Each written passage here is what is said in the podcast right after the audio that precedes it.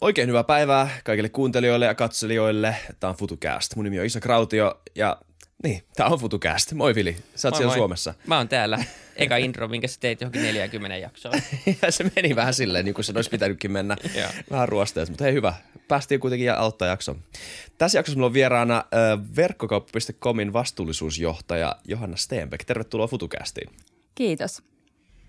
Haluatko antaa, mä sanoin vastuus, vastuullisuusjohtaja, öö, ja se on varmaan niin kuin jollain tavalla kattava esittely, mutta haluatko vähän kertoa enemmän itsestäsi, että mikä sä No oot? itse asiassa mä oon muuten vastuullisuuspäällikkö. oikein? Päällikkö. Eli nyt sä pääsit, vähän imartelit mua nyt tähän alkuun heti. Aa, okei. Mutta tosiaan joo, vastuullisuuspäällikkö verkkokauppakomissa ja tota, mun tehtävänä on siis vastuullisuustyön kehittäminen meillä. Ja se tarkoittaa niin kuin tekemistä ympäri organisaation. Vastuullisuutta katsotaan tosi laajasti ja se tarkoittaa sellaista ö, kehittämistä, sparrailua, tavoitteiden asettamista, myöskin raportointia, kaikenlaista. Mitä on sulle vastuu? Ähm, no mä vastaan vaikka, että mitä on yritysvastuu, äh, ehkä Joo, niin kuin, kyllä. koska mä katson sitä, se on se mun työ, katsoa sitä yritysvastuuta. Eli yrityksen vastuu niin kuin sen äh, sosiaalisista ja ympäristövaikutuksista. Ähm, niin mä katson sitä sitä kautta. Me halutaan olla niin kuin, äh, tota, vastuullinen toimija, joka niin kuin, äh, minimoi, minimoi äh, haittavaikutukset ja maksimoi hyödyt. Just niin. Mitä se niin kuin tavallaan, koska nyt nyt tosi moni firma, tai tämä on niin kuin, ä, asia, mistä puhutaan syystäkin, ja, ja tota, meillä on valtavia ongelmia ratkaistavana tässä seuraavien vuosikymmenten aikana, ja, ja tota, ollaan ymmärretty se, että et, et, tota, sen, niin kuin, se ei voi lähteä pelkistä kuluttajista, vaikka kuluttajat vaatiikin parempaa, vaan se on, se on niin kuin, ne ratkaisut on tulla, tai pitää tulla joka tasolla. Ja totta kai yritykset on siinä aika isossa roolissa, koska ne mahdollistaa meidän kulutusvalintoja. Ää, Model-alalla niin, niin tietenkin kuluttaja ei pääse suoraan vaikuttamaan, vaikka hän halusikin vaikuttaa. Niin, ää, mitä se tämmöisen niin kuin verkkokaupan, tähän ette ole pelkkä, pelkkä verkkokauppa, mutta varmaan teidän niin kuin suurin osa toiminnasta on kuitenkin verkkokauppapohjasta, niin mitä se niin kuin konkreettisesti tarkoittaa? Mi- Minkälaisia asioita on semmoisia, missä, missä niin kuin teidän bisnes on ehkä niin kuin aiheuttaa vielä ää, niin kuin, tavallaan haasteita tai, tai päästöjä tai, tai minkälaisia kysymyksiä ylipäänsä, niin kun te katsotte? No, ja no, noin se just pitääkin katsoa, että mikä on niin kuin juuri kyseisen yrityksen niin kuin ne, ne olennaiset vastuullisuusteemat. Että nehän ei niin kuin ole kaikille yrityksille samoja. Ja meille niin kuin verkkokauppatoimijana, no tietenkin ne, ne tuotteet, eli, eli se tuotteiden valinta ja sitten se vastuullinen myyntikonsepti, ää, niin ne on niin kuin ihan avainasemassa – äm, se, mitä me ikään kuin liikkeelle lasketaan. Ja sitten toki niin kuin verkkokauppatoimijana ää, sit tulee niin kuin nämä kuljetukset, ää, niin kuin jakelukuljetukset asiakkaille, mutta sitten toki myös on niin kuin nämä rahtikuljetukset. Ää, meillä myytävät tuotteet valmistetaan jossain aivan muualla ja ne kuljetetaan meille Suomeen. Sitten toki meillä on myös myymälöitä, tulee nämä myymälöihin liittyvät ää, niin kuin energiatehokkuus ja jätehuoltoasiat esimerkiksi – sitten, sittenhän vastuullisuuteen kuuluu niin kuin omasta henkilöstöstä äh, huolehtiminen äm, ja sitten toisaalta niin kuin kaikkien äh, olennaisten sidosryhmien huoli, niin kuin huomioiminen, asiakkaiden, sijoittajien, kumppanien ja Just koko niin. yhteiskunnan. M- miten vaikeat se on, on tota, um, tavallaan niin kuin huomioida sitä koko ekosysteemiä ää, tai niin kuin jotenkin niin kuin koko arvoketjua, eli, eli sulla on tietyt omat teemat ja omat, omat mittarit ja omat tavoitteet, ja, ja sulla on selkeä visio siihen, miten siihen pitäisi päästä, ja varmaan jotkut yritykset on siinä edelläkävijöitä, ja jotkut vielä ei ihan hirveästi mieti näitä asioita, niin kuinka vaikeaa on saada se koko arvoketju puhumaan samaa kieltä ja, ja sitoutumaan semmoisiin niin yhteisiin tavoitteisiin? No sehän on just toki haasteellista, jos ajatellaan, niin kuin, että elektroniikassa ne arvoketjut tai se on niin kuin tosi pitkiä, että et tuotteet on sen verran komplekseja, että niin kuin niitä portaita on tosi monia, että miten me saadaan niin kuin se viesti välittymään ää, niin kuin sinne ketjussa sinne mm. niin kuin ihan viimeiseen portaaseen asti. Et on toki haasteellista. Öm, Mutta mut sitä se tavallaan se yritysosastuu myös on, että niin kuin jokainen viestii sille omalle seuraavalle portaalleen niitä tavoitteita. Öm, et sitä kautta se lähtee sitten rakentumaan. Entä sitten, jos mietitään teidän alaa laajemmin, jos mä mietin verkkokauppaa, Tuo oli muuten hauska huomio tuossa alusta sanoitte, että verkkokauppa ja se on muutakin kuin vaan sitä verkkokauppaa itsessään. Se on hauskaa, miten mä mietin sitä Jätkäsaaren kauppaa, kun mä mietin verkkokauppaa. Se on tosi outo juttu. Öö, Mutta sitten mä ajattelen myös hyviä limuja ja sitten mä ajattelen myös elektroniikkaa. Ja elektroniikassa on se vaikea juttu, että eikö, sehän on äh, siis nythän tämä ei, olisi, tämä ei olisi mahdollista tämä podcast ilman elektroniikkaa. Mikään ei olisi melkein mahdollista nykyään enää ilman elektroniikkaa, mutta siis sitä on niin pirusti ja sitä jätettä tulee niin pirusti ja tuntuu siltä, että se on yksi haasteellisimpia aloja äh, tälle, tämän planeetan kantokyvyn kannalta. Ja lähdetään purkaa sitä. Minkälaista vastuullisuuskysymysten kanssa ö, painiminen elektroniikka-alalla on? No tota, mä just näen, näitä näit vastuullisuuskysymyksiä elektroniikassa on aika paljon. Ja mä niitä niin tässä listasin mielessäni ja yritin koostaa. Ja ensimmäiseksi just sanoisin ton, niin kuin, ton kasvavan kulutuksen, sen, sen ylikulutuksen ja sen, että tämän hektinen kulutus, kun ajatellaan globaalisti, niin se niin kuin ylittää maapallon kantokyvyn rajat. Ja siinä on niin kuin monta tekijää. Senkin taustalla väestömäärä lisääntyy, niin kuin maailman keskiluokka kasvaa, jolloin yhä enemmän ihmisiä on niin kuin, niillä on varaa ostaa elektroniikkaa. Ja sitten myöskin niin kuin elektroniikka vaan tulee uusille alueille. Että just se, että kaikki mitä tässäkin studiossa nyt näkyy, niin eihän näitä niin kuin vehkeitä ollut olemassa vielä suhteellisen lyhyt aika sitten. Ja niin kuin, et, ja, jos miettii vaikka, että että polkupyörätkin on nykyään sähköpyöriä. Että et se vaan niin tulee yhä uusille ja uusille alueille, että sitä kautta se elektroniikan määrä niin kasvaa.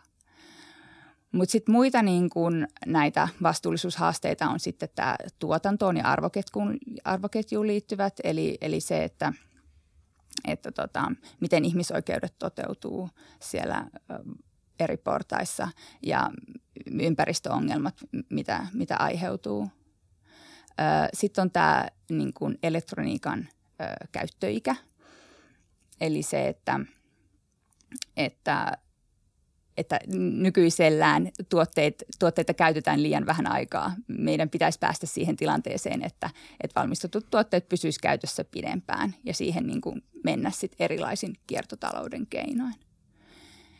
Sitten on niin kuin digikulutukseen liittyvät haasteet, eli se, että, että, että me katsotaan videoita kännykästä tai kuunnellaan musiikkia tai, tai pelataan jotain yhteispelejä, niin sehän kuluttaa jossain serverikapasiteettia, jossain ne raksuttaa ja minkälaisia päästöjä siitä syntyy.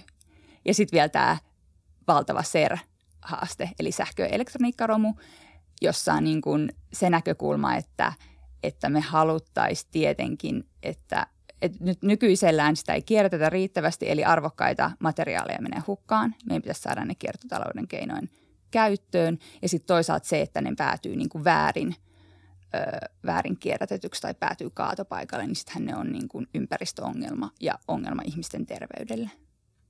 Niin tämmöisiä. Niin muutamia. Aika paljon.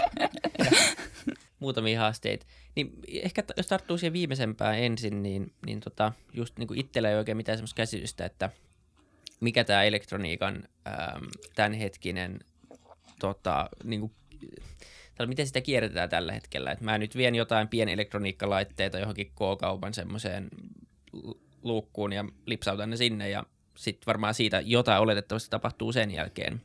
Sitten on varmaan se toinen aspekti just, missä ihmiset heittää ne, heittää ne laitteet vaan sekajätteeseen tai muuta vastaavaa ja siellä niitä ei, en tiedä, että, että erotellaanko ne vai meneekö ne sitten vaan kaikki sellaisena varmaan kaatopaikalle ja aiheuttaa sitten siellä omat haasteensa. Mutta jos miettii sitä positiivisempaa puolta, eli joku, joku kierrättää sen elektroniikkalaitteensa, niin mitä tapahtuu sen jälkeen, kun mä laitan sen sinne luukkuun? Et, niin kuin miten paljon siitä päätyy uusiin laitteisiin, tai mitä sillä pystytään ylipäänsä te- tehdä tai tekemään enää? Toi äh, Serin kierrätyshän vaihtelee tosi vahvasti, niin kuin eri maissa on erilainen tilanne, että meillä Suomessa about puolet äh, päätyy kierrätetyksi – ja silloinhan meillä on niin kuin tosi hienot nämä serrin käsittelyprosessit, eli, eli tota, silloin ne päätyy niin kuin tuotteista riippuen purettavaksi ja murskattavaksi. Ja ne kaikki materiaalit sieltä sit niin kuin mitä vaan saadaan, niin otetaan, otetaan käyttöön kaikki ne arvometallit kulta mukaan lukien, niin tosi suuri osa niistä pystytään erottelemaan. Mun mielestä noin niin kuin noi, muistelen, että ne lupaa, että 99 prosenttia niistä materiaaleista päätyy käyttöön, mitä niin kuin seriin viedään ja mitä sieltä erotellaan Suomessa. Mutta tosiaan riippuu tietenkin tuotteesta, että, että kun ajatellaan elektroniikkaa, niin sehän on ihan valtava kirjo, mm. että puhutaanko niin pesukoneesta vai, vai kännykästä. Mä googlasin tässä samalla kun juttelitte.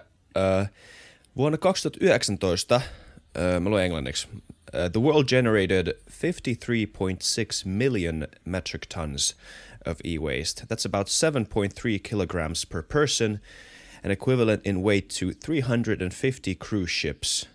Ja mä en usko, että se elektroniikkajäte on 350 tuommoista risteilijää, vaan se on tuommoisia pikkujuttuja varmaan suurimmaksi osaksi. Pieniä varmaan älypuhelimia ja öö, kaiken näköisiä juttuja. Ihan jäätävä määrä. Oh.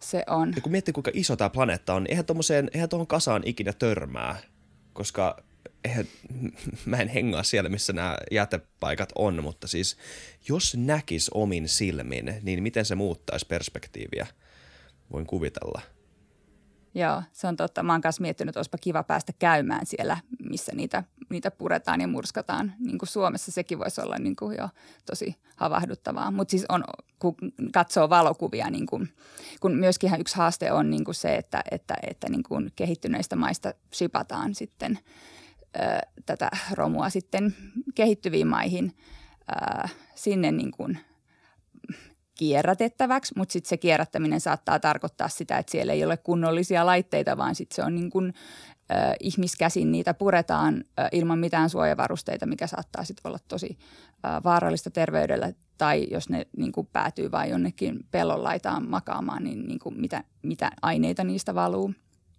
Mutta tosi pysäyttäviä valokuviahan sitä näkee juurikin näistä äh, servuorista. Joo. Niin ja se on vielä se puoli, mikä, tai niin kuin se, että se kierrätetään, niin eihän se, se romu, tai voidaan kohta puhua siitä, että se olisi varmaan hyvä, että sitä syntyy ylipäänsä vähemmän, mutta se on varmaan aika turha toivo, koska sulla on monta miljardia ihmistä vieläkin jo ilman niin, niin tota, se määrä tulee varmasti vain nousemaan seuraavat vuosikymmenet, mutta lähinnä se, että miten saa enemmän ihmisiä kierrättämään niitä asioita ylipäätänsä, koska on se ongelma se, että sulla on se tietokone siellä sekajätepaikalla, niin se on ehkä se isompi ongelma kuin se, että – tavallaan, että niitä asioita, vaikka niitä syntyykin paljon, niin jos niitä saadaan melkein 100 prosenttia uusittua johonkin, niin, niin eihän siinä ole niin valtavaa ongelmaa ainakaan omasta näkökulmasta. Joo, nimenomaan. Ja siis meillä ainakin verkkokauppakomissa ilman muuta just kannustetaan, että tuokaa meille niitä laitteita. Eli meille voi tuoda minkä tahansa kokosta elektroniikkaromua ilman niin kuin, ostovelvoitetta, koska me halutaan just kannustaa siihen, että – että, että niitä kierrätetään ja ne materiaalit otetaan hyötykäyttöön. Ja meillä on siis nämä, nämä tota, kerätyt määrät kyllä vuosittain niin kuin noussut ihan tosi kovia prosentteja. Okei. Ja mun, jotkut on alkanut te- tekemään tätä kyllä näkee, että, että se on, ja se auttaa kuluttajakin, koska osa, osa haasteesta on varmaan just se, että minne sä sitten viet sen sun pesukoneen. että et on jo tietty jotain kaatopaikkoja näin, mutta mut se voi olla niinku, jos sä et tiedä tai sulla on autoa tai mitä tahansa, niin se voi olla vaikea – vaikea sitten selvittää, että minne se viet tai, tai jopa jaksaa viedä. Mutta jos on joku paikka, minne voi vaan viedä, niin, niin tota, ehkä se niin kuin helpottaa sitten jonkun verran. Pystyykö siis, siis teidän myymälöihin vaan tuomaan niin kuin sillä, että moi mä oon täällä, että mulla on tuommoinen pakettiautollinen tavaraa tuolla, että haluatteko kierrättää tätä? no, joo, no joo. siis periaatteessa. Joo, okei. Okay. No mutta se on niinku hyvä. Mutta mut ei ole mitään semmoisia, siis sekin auttaisi jo, että, että olisi niinku vaikka joku firma, joka ajaisi ympäri Helsinkiä tai Suomeen ja ja koputtaisi ovea tai laittaisi etukäteen tietoa, että, ja sitten ottaisi, ottaisi ne sun romut vaan ja, ja veisi ne sitten kierrätyspaikkoihin, niin siitäkin olisi varmaan aika paljon etua. Vai onko semmoisia ehkä no, olemassa? No Helsingissä kyllä itse asiassa on. Okay. On, onko se just sorttiasemien järjestämä tällainen liikkuva? No mutta niin. ei se kyllä kauhean usein kulje, mutta et Joo, no, siis semmoista niin kuin, tai aina paljon miettii tätä, että kuinka suuri osa tästä on, on niin kuluttajan vastuulla ja kuinka paljon siitä on just tämän firman tai, tai just jopa kierrätysaseman vastuulla. Ja ihan selvästi, niin kuin totta kai olisi helppo sanoa, että tämä on kaikki vaan kuluttajan vastuulla, että, että ei voi olla niin laiska tai epätietoinen, mutta sitten kyllä kaikki tietää, että varmasti jokainen tässäkin huoneessa on laittanut jonkun asian väärään kierrätysastiaan, koska on ollut laiska, ainakin mä oon monta kertaa. Niin tavallaan se, että se tehtäisiin mahdollisimman helpoksi, niin ei ainakaan haittaisi yhtään. Mm. Ja yksi haastehan on siis se, että, että niin kuin sinne pöytälaatikkoon jää niitä tavaroita. Et erityisesti kännykät on sellaisia, Joo. että siis nehän ei, niin kuin, niitä ei tuoda kiertoon, ei niitä laiteta minnekään, niin, ne vaan jää. Ja ne, ne oikeasti tarvitsisi saada käyttöön. Totta. Ja mullakin on varmaan kotona joku seitsemän vanhaa puhelin nyt tässä. tässä kun, Voisi viedä. Kun mainitsette, pitäisi ehkä hoitaa, hoitaa omat kansalaisvelvollisuutensa nyt vähän paremmin, joo. Kyllä. Sitten voidaan puhua tästä, tota, öö, mä taas vähän googlailin samalla, kyllä mä kuuntelen teitä, älkää mitään hätää. Ja, tota, öö, on tämmöinen tota, konsepti kuin planned obsolescence. Mä näin siitä dokkari joskus vuosia vuosia sitten, se alkoi kiehtoa mua tosi tosi paljon. Ja sitten siinä oli esimerkkinä tämmöinen tota, öö, öö, hehkulamppu, öö, joka on jossain amerikkalaisessa kaupungissa palannut nyt melkein sata vuotta. Ja ei nyt sinänsä mitenkään story sinänsä, tai on siis aika hienoa, että hehkulampu palaa edelleen, mutta siis tarina siinä ta- taustalla on siis se, että, tai se niin kuin metafora ikään kuin nykytilanteeseen vertauskuvallisesti, että elektroniikkaa voitaisiin, jos haluttaisiin, rakentaa kestävämmäksi. Öö, ja varmaan näin tehdäänkin periaatetasolla, mutta sitten käytännössä mitä tulee brändäykseen, mitä tulee markkinointiin, mitä tulee niin kuin firmojen väliseen kilpailuun, ynnä muihin tämmöisiin ehkä enemmän taloudellisiin aspekteihin, yrityksen johtamisen aspekteihin, niin, niin tota, tämä eri niin uusien tuotteiden ja uusien tuotesukupolvien kierrätysvauhti on paljon nopeampi kuin niiden teknologisesti pitäisi olla. Eli siis helposti sanottuna tuotteista tehdään turhia paljon aikaisemmin kuin teknologia itse vaatii. O, kuinka isosta ongelmasta puhutaan ja haluatko kertoa ylipäätään sun mietteitä tästä, ajatu, tästä konseptista? Joo, toi on kyllä tosi mielenkiintoinen toi suunniteltu vanheneminen. Um, ja mä näen, että niin kun, että kun yksi, yksi syytöshän on just se, että, että rakennetaanko niihin elektroniikkatuotteisiin joku, joku aikapommi, että ne just posahtaa sillä hetkellä, kun se, niin kuin, se takuaika päättyy. Niin... iPhonein akku, ihan varmasti. Joo. niin tavallaan se voi myös syntyä ihan vaan niin kuin sitä kautta, että, että, että äh, ei käytetä parhaita mahdollisia komponentteja – ja siihen voi olla syynä niin kuin vaikka se, että käytetään helpompaa eli halvempaa komponenttia, koska halutaan vaikka tehdä siitä tuotteesta tietyn hintainen. Koska paljonhan on myös sitä, että niin kuin ikään kuin pitää tehdä eri hintapisteisiin tuotteita, kuluttaja haluaa maksaa pesukoneesta tietyn summan ja sitten sitä suunnittelua lähdetään tekemään siitä näkökulmasta, että miten me saadaan tästä tuotteesta sen hintainen. Ja sitten sit ehkä niin kuin siihen käytetään niin kuin tietoisesti jotain osaa, jos tiedetään, että se rikkoutuu. Niin tämä on niin kuin yksi tapa, millä tätä syntyy, tätä niin kuin, äh, vanhentumista. Mutta sittenhän on niin kuin, myös niin kuin teknistä vanhentumista, sitä, että niin kuin jatkuvasti kehitetään uusia ominaisuuksia, jolloin niin kuin se kuluttaja haluaa sen seuraava versio, vaikka siinä edellisessäkään, nykyisessäkään ei ole mitään vikaa, mutta hei, no niin kuin jos kännykästä puhutaan, että, että mitä tässä on tapahtunut viimeisen 15 vuoden aikana, niin jatkuvasti kamerat paranee tai tulee jotain uusia ominaisuuksia, niin sen takia haluaa päivittää.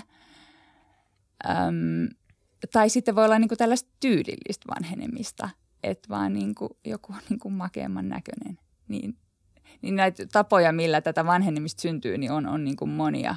Ja, ja kyllähän siinä on niin kuin se, se, siinä suunnittelussa, öö, se, se on niin kuin niiden brändien kontolla se, että, että tavallaan tämä maailma on tällainen, että näin me näitä tuotteita suunnitellaan. Ja sitten toisaalta niin kuin kuluttajien se, että, että aina haluaa sitä seuraavaa, vaikka Kyllä. Myös.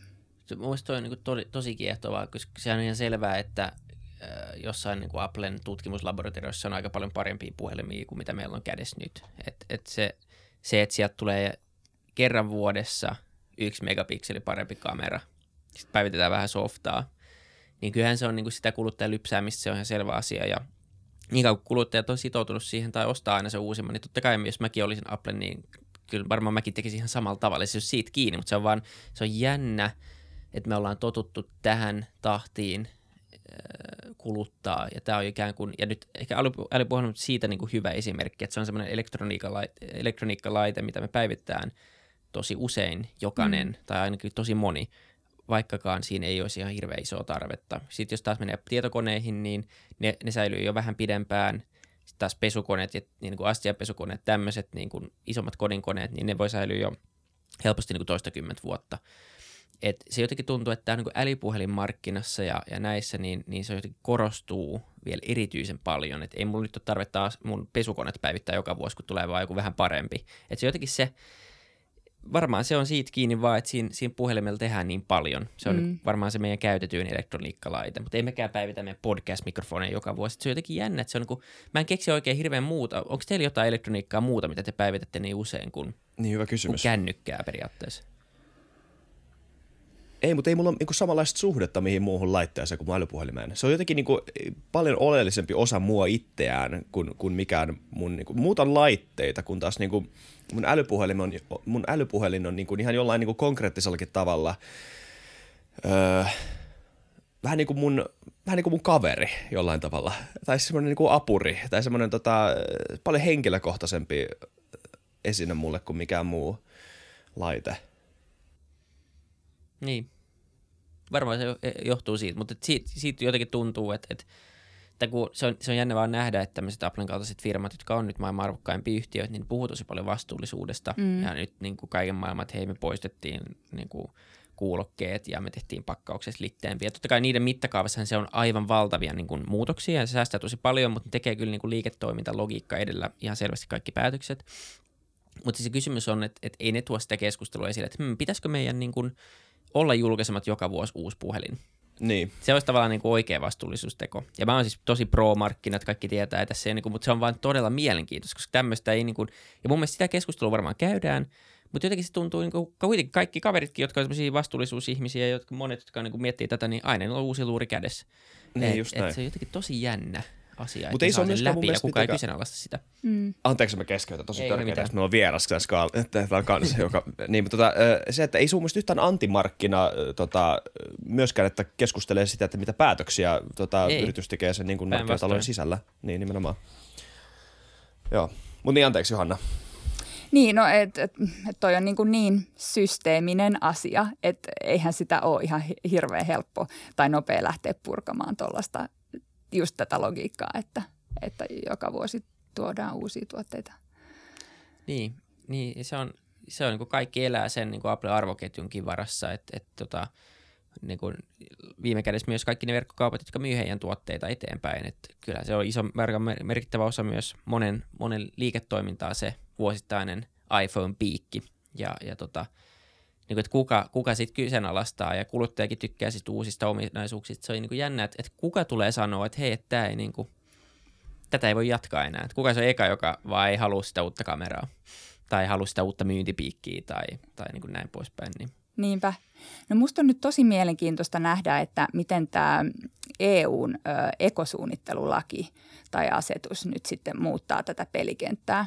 Et EUssahan on ihan valtavasti nyt tällaista erilaista niin kuin vastuullisuuteen liittyvää regulaatiota niin kuin keittymässä. Ja yksi niistä on tämä ekosuunnittelu ja energiatehokkuus.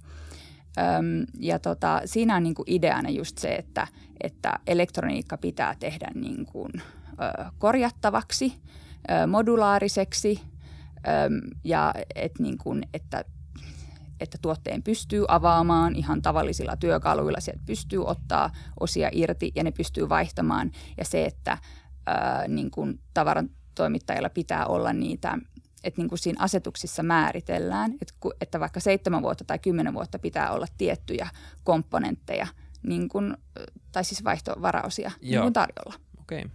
Right ja, to repair, eikö tässä Joo, just tästä Joo. liikehdinnästä on kyse. Ja niin kuin mun mielestä jotenkin tosi mielenkiintoista, että tuleeko tämä ajamaan, ajamaan ja millä tavalla. Että sehän niin kuin menee nyt niin kuin vähän tuoteryhmä kerrallaan. Että esimerkiksi just kännykät ei vielä ole agendalla. mutta että jossain vaiheessa ne tulee. Ja toki vaikka se on niin kuin EU-lainsäädäntöä, niin, niin kuin tavallaan EUhan nyt haluaa silleen niin kuin päästä kuskin paikalle niin kuin maailmassa niin kuin ajamaan näitä, että et, et vaikuttaahan se näihin globaaleihin toimijoihin kuitenkin, että et ne joutuu muuttamaan toimintaansa EU-lainsäädännön mukaan niin, että muuttaako se sitten pelin henkeä niin kuin suuremminkin. Joo. Mä, lu, mä luin jostain, että, että, että ihan pari päivää sitten jossain kongressissa on tehnyt, tehty ainakin niin kuin lakiesitys. Mun mielestä niin tämä Right to Repair-laki löytyy jostain 14 osavaltiosta ainakin jollain muotoa USAssakin, mutta sitä ei ole vielä niin kuin ihan liittovaltiotasolla. Mutta et, et tätä, semmoista samaa liikentiin on kai siellä kanssa. Mä voin kuvitella, että lobbaukset on tosi paljon vahvempia siellä toiseen suuntaan. Okei, no tosi mielenkiintoista. Joo. Joo. Ja kyllähän se niin kuin, Check se your sources by the way, mä en ole ihan varma, että onko Katsotaan. just se, että, että tavallaan niin kuin, just se, että meidän niin kuin kaikilla toimijoilla on niin kuin roolinsa, että lainsäätäjillä on niin kuin tämä mahdollisuus ja sitten, sitten toisaalta niin kuin se, että toi rupeaa tulemaan todeksi, niin sehän vaatii niin kuin sellaisen korjauspalveluiden ekosysteemin niin kuin nousemista, että, että että niin kuin on tarjolla korjauspalveluita ja päivityspalveluita ja että ne on sellaisen hintaisia, että niitä myöskin halutaan käyttää. Kyllä. Joo, toi on, toi on mielenkiintoista. Sanoit, että se ei, vielä, se ei tule vielä nyt alkuun koske kännyköitä. Tiedätkö se muuten mikä, onko jotain yksittäisiä aloja tai, mä nyt vielä hakkaan tässä kännyköitä, mutta tota, onko niinku aloja, jotka aiheuttaa – tai mitkä alat aiheuttaa tai mitkä laitteet aiheuttaa ylipäänsä eniten elektroniikkaromua tällä hetkellä maailmassa. Koska intuitiivisesti tuntuu, että joku kännykkä olisi varmaan se yksi, mutta jos niitä ei kierrätetä ja ne on aika pieniä, niin sitten taas se romun määrä jostain isommasta laitteesta, jota kierretään väärin, niin voi olla loppupeleissä kuitenkin paljon vahvempi. Sitten sit on varmaan niin todella isoja elektroniikkalaitteita teollisuudesta vastaavasti, mutta niitä ehkä niin kuitenkin pystytään jo kierrättämään. Tai se olisi vähän niin kuin outoa, jos joku tehdas dumppaisi jonkun todella ison elektroniikkahärvelin mereen, että tota, siitä nykyään varmaan jää jo kiinni. Mutta on, onko jotain niinku tietoa, että mikä on se isoin, tota, pystytkö sä Isak vaikka googlaa, koska se on, se on niinku silleen mielenkiintoista, niinku, Joo, Jamie onko kännykät oikeasti iso ongelma vai ei, että onko se vain, jos se on niinku puoli prosenttia kaikista niinku elektroniikkaromusta, niin okei, iso juttu, mutta kuitenkaan ei niin iso juttu. Joo, no ei, ei mulla ole tuohon vastausta, mutta kyllä mä luulen, että ne kännykät on siellä aika isossa roolissa ja sitten jos miettii niinku painossa – niin varmaan kaikenlaiset piuhat. Totta. Ihan vaan.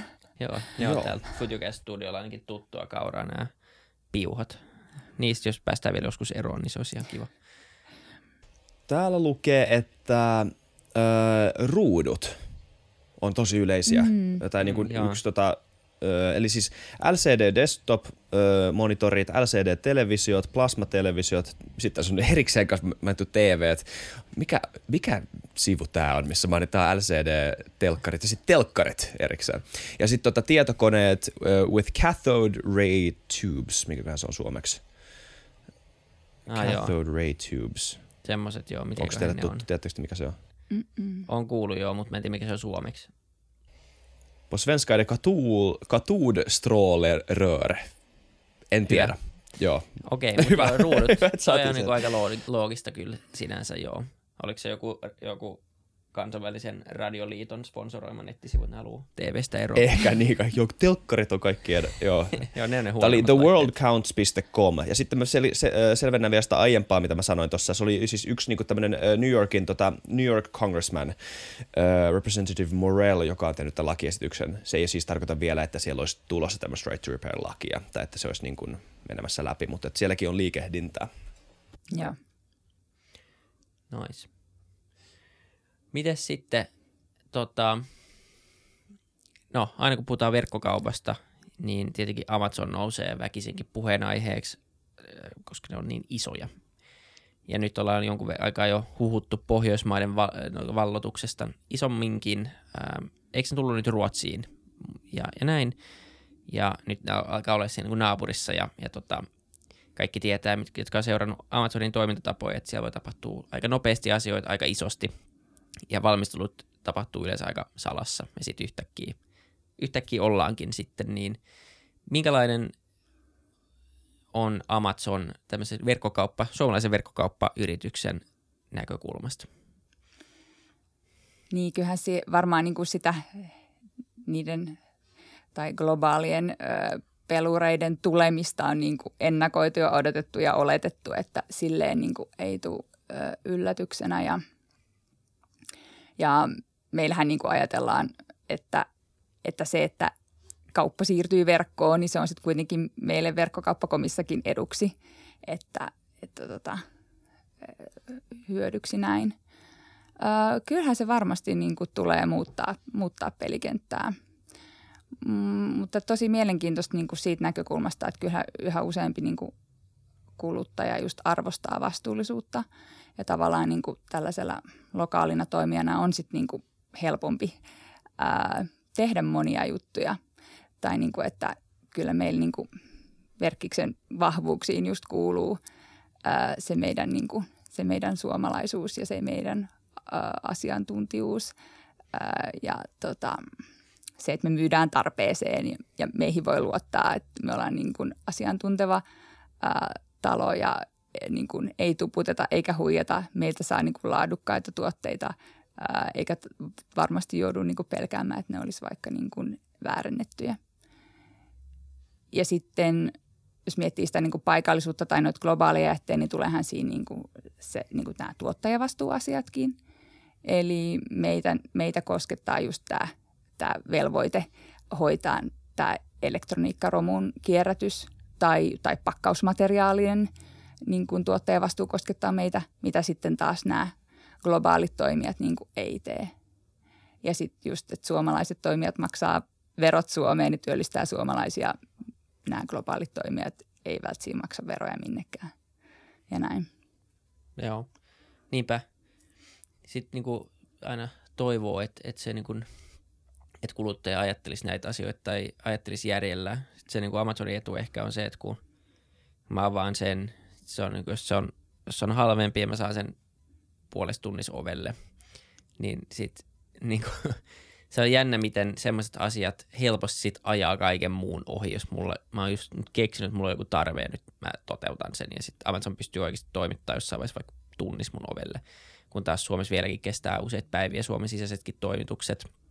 Enkä sano nyt, että, että Amazon onnistuu välttämättä nyt rakentamaan Suomeen semmoisen logistiikkapumpun, että se olisi paikallisia toimijoita noin paljon nopeampi, mutta, mutta se on – se on jo nytkin silleen, että välillä se tulee Britanniasta tai jopa Jenkeistä melkein nopeammin kuin Suomen sisällä, niin ne on aika tehokkaita siinä pelissä ja se on varmasti yksi ihan isompia kilpailuetuja muutenkin, niin, niin äh, siinä, siinä jutussa ainakin niin, niin tota, tuntuu, että heillä on aika iso etu muihin toimijoihin verrattuna, niin, niin tota, se on sitten varmaan niin painaa vaakakupissa niin kuin nämä järjen asiat ja sitten nämä niin kuin, tavallaan tarpeiden täyttämisasiat.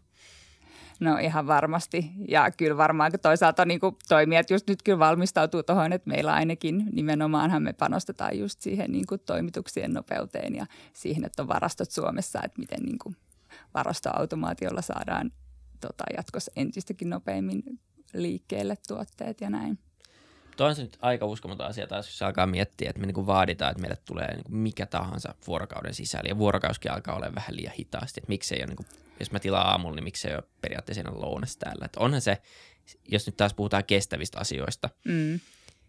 niin onhan sekin aika mielenkiintoinen asia, mihin ollaan jo totuttu.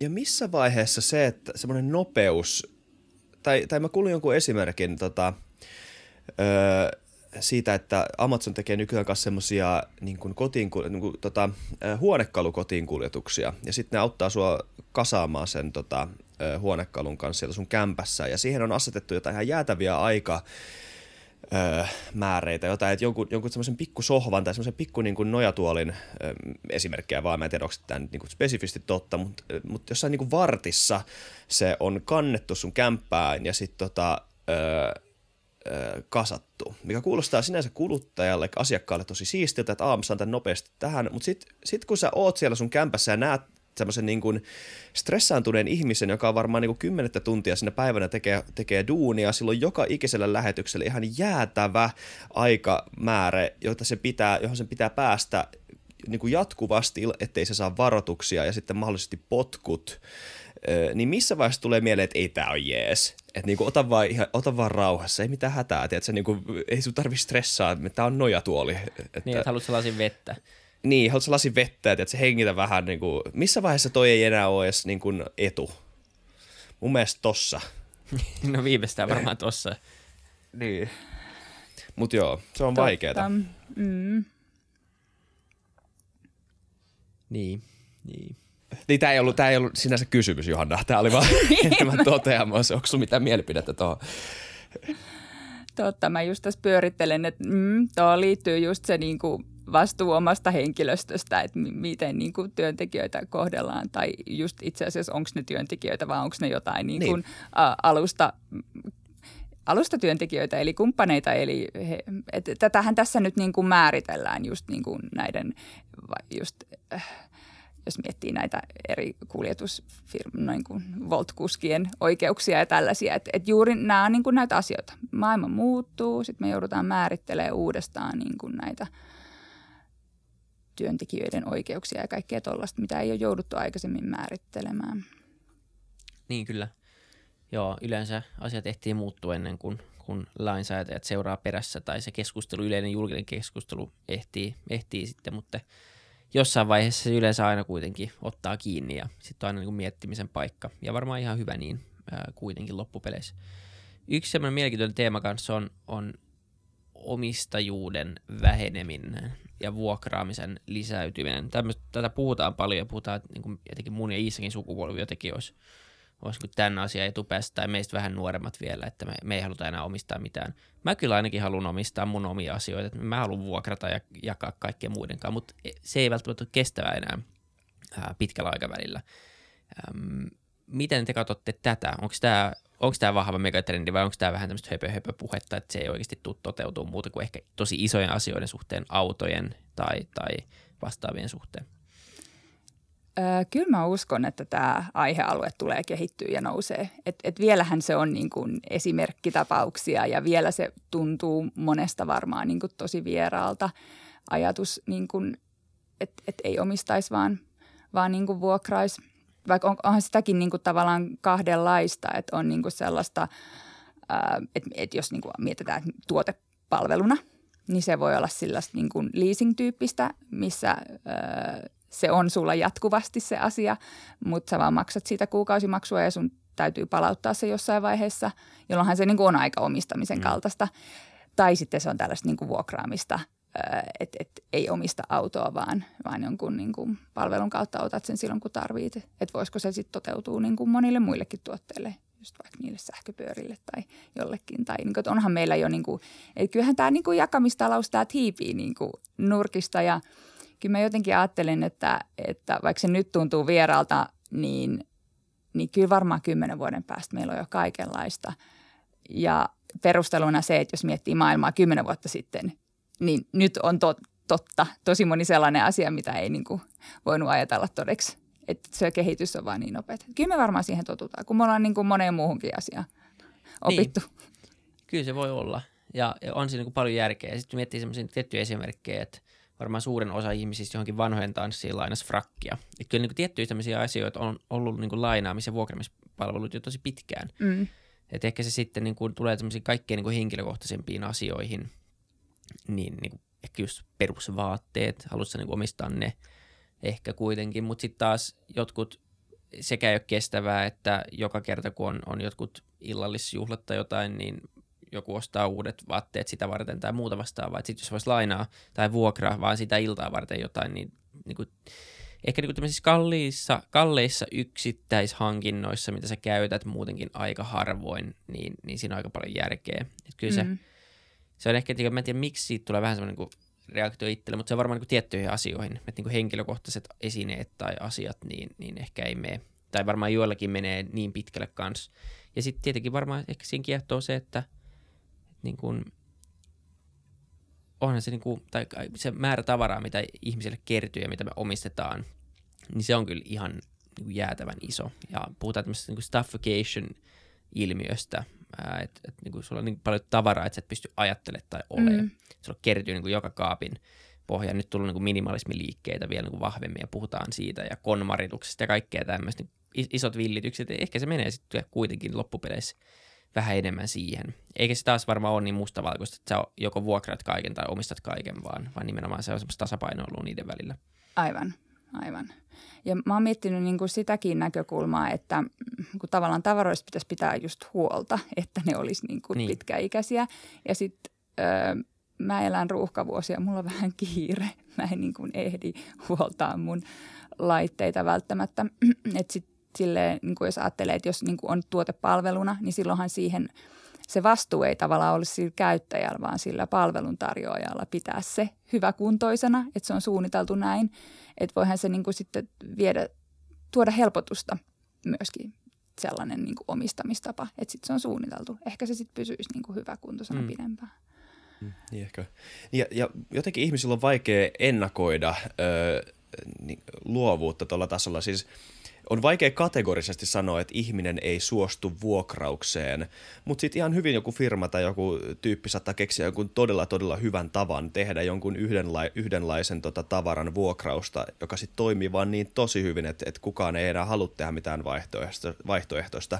Ennen Reagania ei kukaan amerikkalainen olisi sanonut, että me halutaan, me halutaan tota, kaksi kertaa öö, eronnut entinen Hollywood-tähti meidän presidentiksi. Mutta sitten tulee Ronald Reagan, joka on tämä asia, mutta kuitenkin tarjoaa niin paljon muuta ihmisille, jota ne halusi äänestää, ja sitten se voittaa kaikki osavaltiot ja näin. Niin, tota, niin sama, sa, samalla tavalla voidaan sanoa, että ei kukaan halua vuokrata älypuhelinta, mutta sitten joku ensi vuonna ehkä kun keksii joku todella todella hyvän tavan tehdä se, ja sitten se tapahtuu. Mm. Kyllä mä luulen. Disruptioita on tapahtunut tähän mennessäkin, niin tämä ei ole laisinkaan mahdollista, mahdotonta. Kyllä. Niin ja vuokrataan me kämppiä ää, ja liistataan autoja. Siinä on niin kuin suomalaisissa kaksi isoita hankintaa jo. Ja ne on jo täysin normaaleja ää, olla omistamat niitä vaikka koko elämänkin. Mm. Niin, niin, tavallaan, niin mökkejä kyllä. Huonekaluja vois varmaan, niitä ei varmaan ihan hirveästi vielä vuokrata, mutta, mutta en tiedä mä voin olla, että mä oon vaan ihan täysin niin kuin puun takana tässä asiassa. Luultavasti on. Kertokaa joku, jos vuokratte jo huonekalujakin. Niin... Mulle tulee mieleen, että taulujen vuokraamistahan on. Okay. Ainakin. No ja sitten esimerkiksi käsilaukkujen, mikä on tavallaan henkilökohtainen, mm. mutta sitten se menee vähän tuonne niin kuin juhlavaate-kategoriaan. Niinpä. Joo, kyllä sitä on niin kuin alkanut näkeä ja alkaa näkeä startuppeja noissa asioissa enemmän ja enemmän, niin kuin just, että vuokraa no, vaatteita ja, ja käsilaukkujakin nähnyt tuommoisia vastaavanlaisia firmoja tullut, tullut vastaan. Että tota, se on jännä nähdä, että miten pitkälle se, se sitten menee. Ja, ja niin kuin urheiluhallilla on vuokramailoja jo ja kaikkea. Että kyllä se, mm.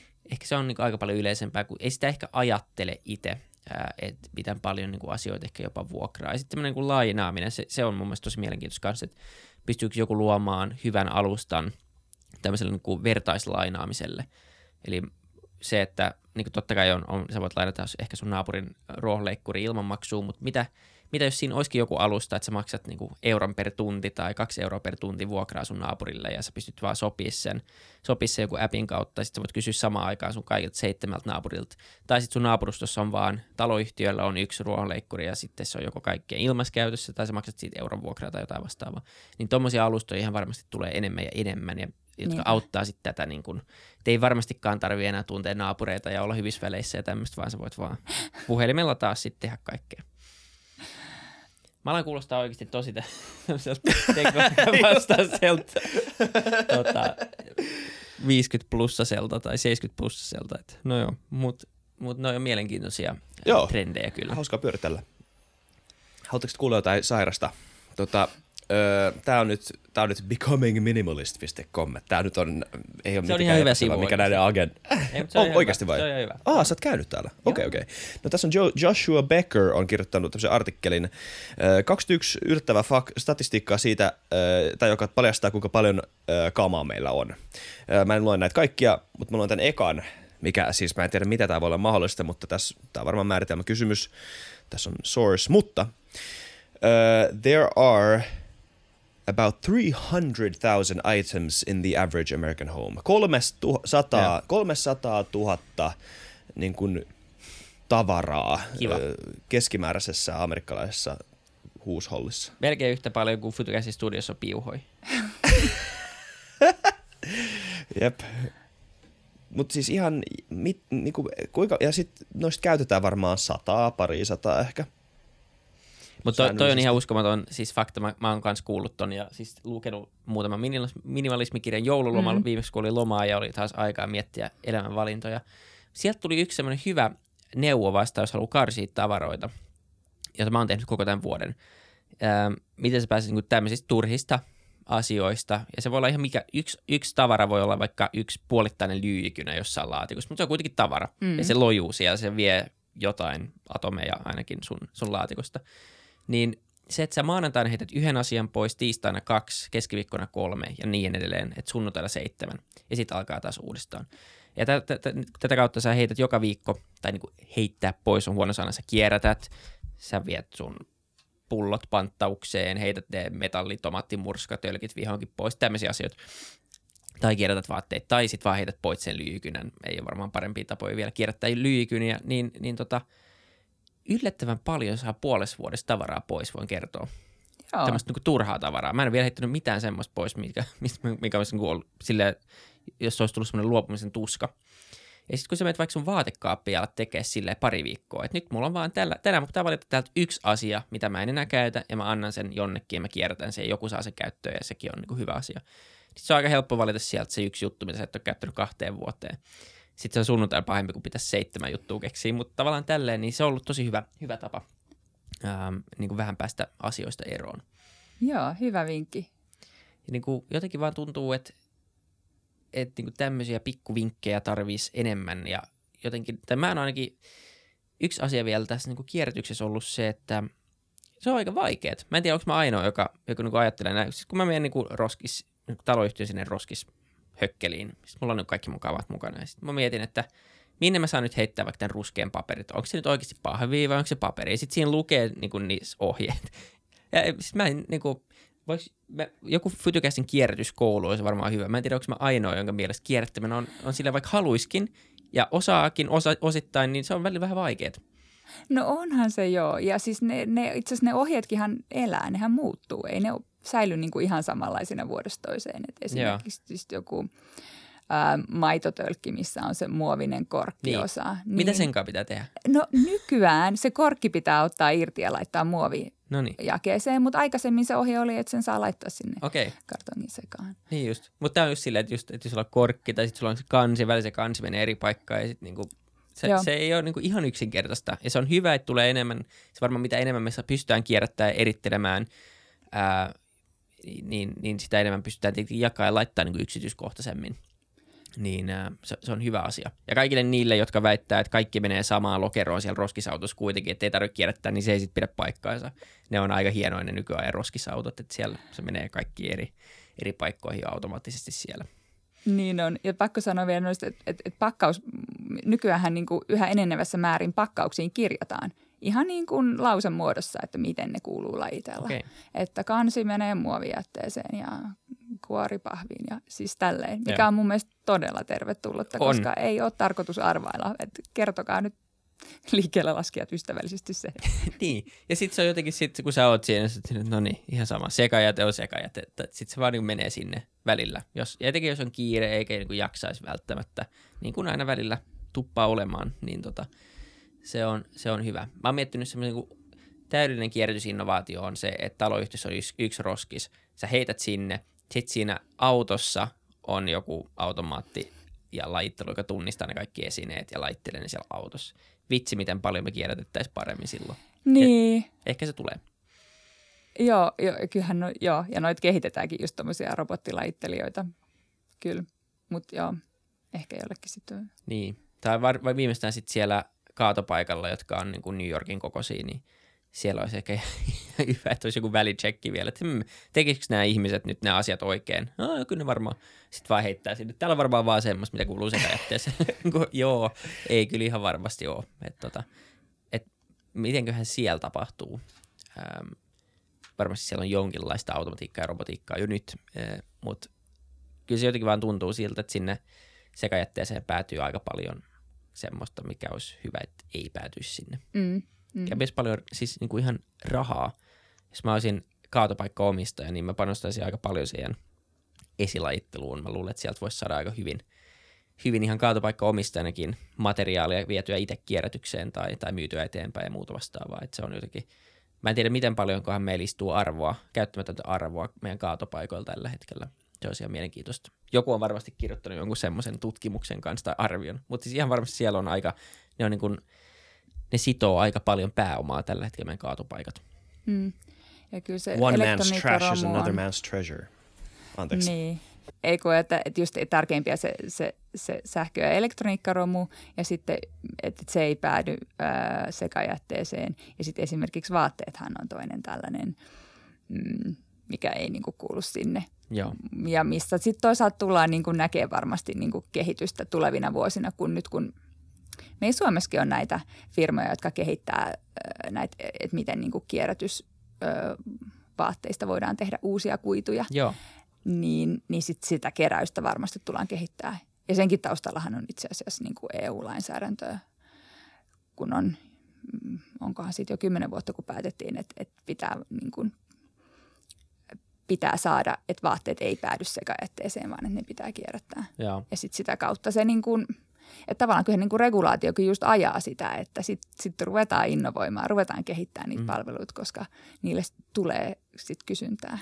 Niin kyllähän se on selvä, jos nyt kaikki yritykset tästä päivästä eteenpäin pakotettaisiin tekemään tietyllä tavalla, niin sit ne joutuisi tekemään. Mä en sano, että se on kestävä tai oikea ratkaisu, mutta jotenkin tuntuu, että, että välillä se, että, että tota, samaan aikaan sanotaan yhdessä lauseessa, että meillä on niin 15 vuotta, 20 vuotta maksimissaan aikaa niin tehdä isoja merkittäviä muutoksia, ja sitten meillä on toisessa päässä, että mm, ei me kyllä voida oikein verottaa mitään niin kuin negatiivisia tämmöisiä ulkoisvaikutuksia, niin silleen, että no, niin kuin, joo, kyllä varmaan niin kuin pitäisi nyt jossain vaiheessa tehdä, koska jos sä oot markkinauskovainen, niin se on ainoa tapa saada koko toi homma ratkaistua on nimenomaan se, että sä reguloit sen tai sä luot semmoisia insentiivejä tai, tai niin kuin verotuskeinoja, jolla yritykset joutuu muuttaa toimintatapojaan, jolloin sitten myös tulee paljon kannattavampaa heille, koska se on se, se, vasta, tai se vastakohta ja se vanha toimintatapa ei enää kannata.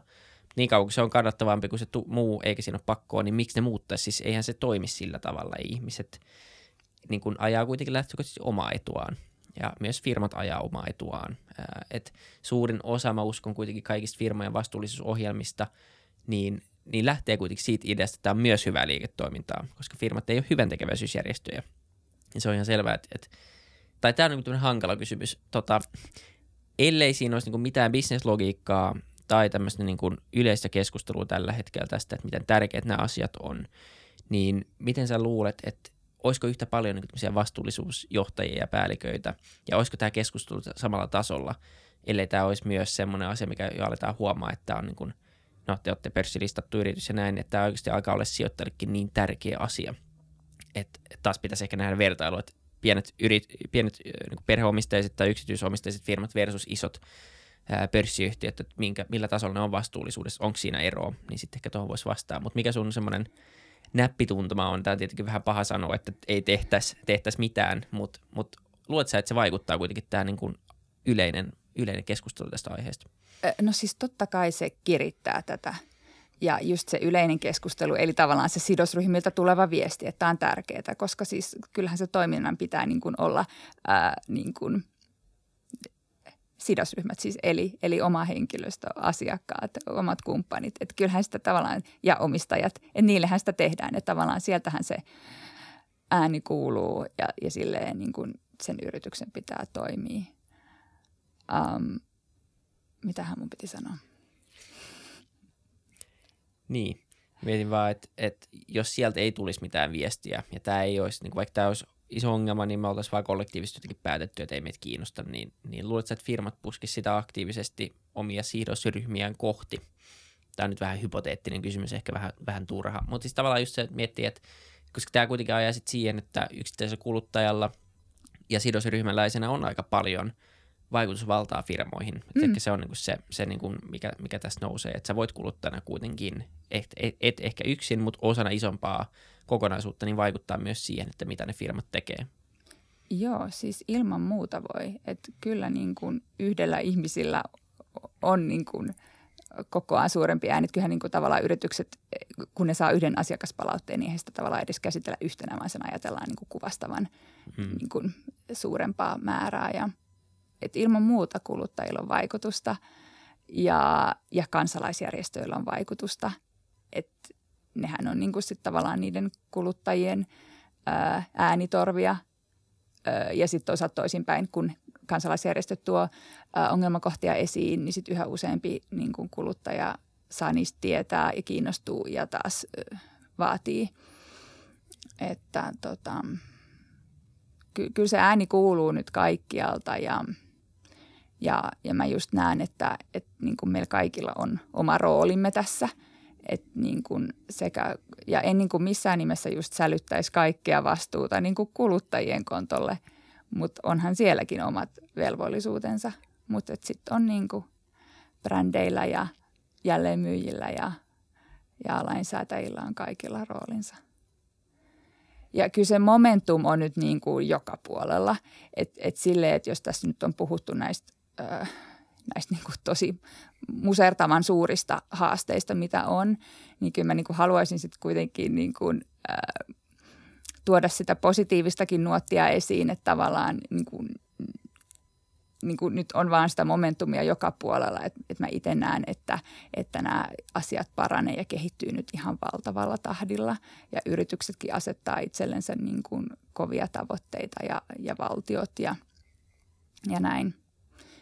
Ja just tämä, että regulaatio kehittyy. Mä kuulostan nyt ihan super EU-myönteiseltä, kun mä hehkutan näitä kaikki eri EU-lainsäädäntömuutoksia, mutta ne on tavallaan niin kuin vaan tosi tässä vastuullisuushommassa niin kuin nyt tosi näkyvästi. Että jos miettii, niin kuin, että yritysten vastuullisuusasiantuntijat on niin kuin vielä vuosikymmen sitten se niin kuin puhe oli siitä, että vitsi kun me tehdään tätä raportointia vaikka, mutta että kuka näitä lukee, näitä raportteja – ja nyt tavallaan se, se niin kuin, äh, että sijoittajilta tulee niin valtava niin kuin kiinnostus kaikkea tietoa kohtaan, että se imu on ihan mieletön. Että nyt, nyt todella tuntuu, että no heitä varten, että tämä on tarpeellista äh, tämä tieto. Ja, ja mä uskon, että just ne, ne sijoittajat ja finanssitahot on niin kuin tosi hyvä kirittäjä tässä. Joo, joo, joo. Siis nä, nä, se on niin kuin, äm, ja se on ihan varmaa.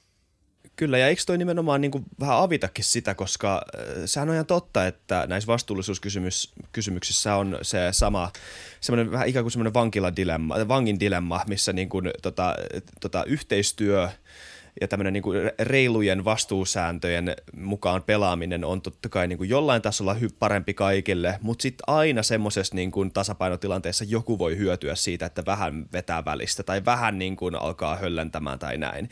Niin jos sitä niin kuin yhteistä ö, lähtöviivaa muuttaa tai siirtää vähän ylemmäs just tämmöisen jonkun regulaation kautta, sitten totta kai, totta kai ottaa huomioon sen, että kaikki firmat ehkä pysty samanlaisiin niin kuin vastuullisuustekoihin tai että on niin kuin resursseja, bla, bla, bla mitä kaikkea tämmöistä onkaan.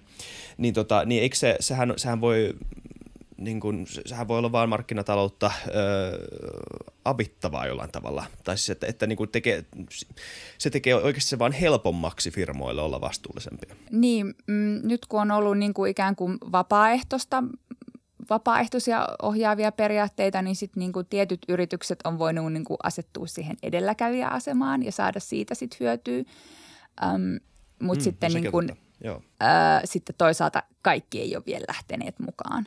Että joo, että tuossa on just sitä, se, että nyt ase, halutaan niin kuin asettaa tällainen level playing field, että kaikilla on niin kuin samat säännöt.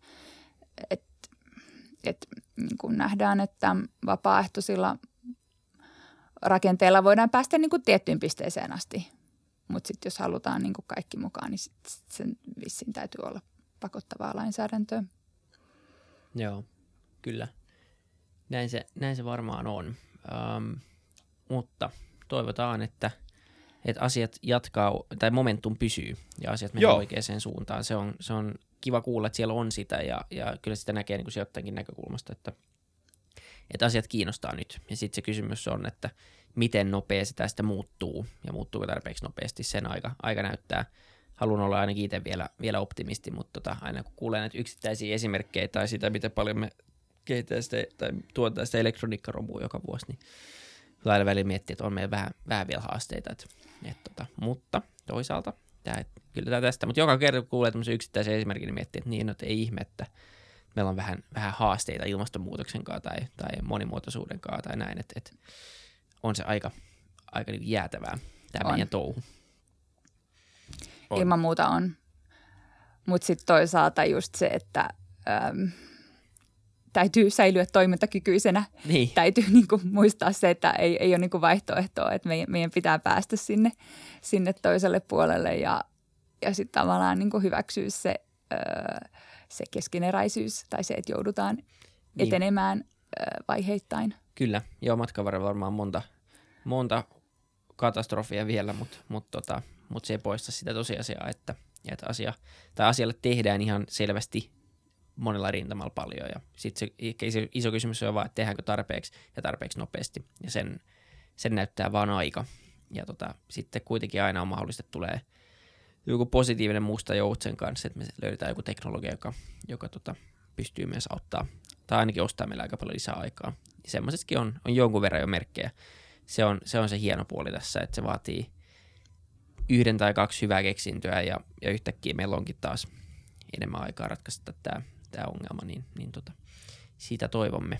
Mm. Kyllä. Ja kyllä meillä on aina niin kuin verkkokauppakomissa tosi kova niin kuin drive ja tahtotila niin kuin kehittää tätä meidän vastuullisuustyötä ja niin kuin, äm, meillä on siinä niin kuin tällainen vastuullisuustyön ohjausryhmä, missä on meidän niin kuin ylintä johtoa mukana toimitusjohtaja myöten, ää, joka niin kuin sit ohjaa sitä niin kuin kunnianhimon tasoa ja sitä määrittelee niitä tavoitteita. Et, äm, itsellä on niin kuin tavallaan tosi hyvä fiilis siitä, että, että me ollaan niin kuin menossa eteenpäin. Ja, ja just näen, että ihan hirveän olennaista niin kuin yritysten kannalta on just se, se ylimmän johdon niin kuin sitoutuminen niihin tavoitteisiin, että, että sillehän, se, sillehän se etenee just, että se on siellä niin kuin, ää, strategiapöydissä se vastuullisuuskulmakin.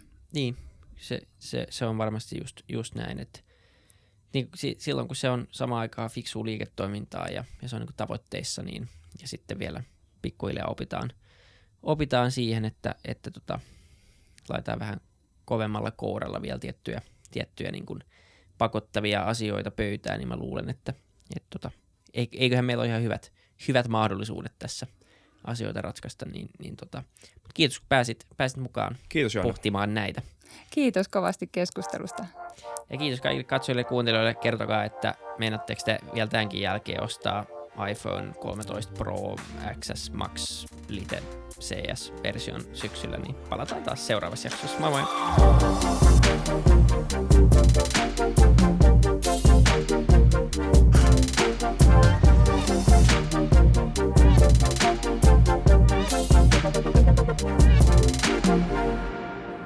Kiitti kaikille kuuntelijoille, yhteistyökumppaneille ja FutuCastin koko tiimille. Isa Kraution ja William von der Baalinin lisäksi, Isa Kraution minä, tiimiin kuuluu tuotantovastaava Samuel Happonen ja media vastaava Tuumas Lundström. Ja kiitos Niko Noanalle tästä upeasta tunnaribiisistä, joka on mukana Lululandissa.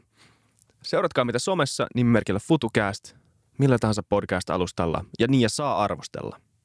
Mielellään. Thanks. Moi moi.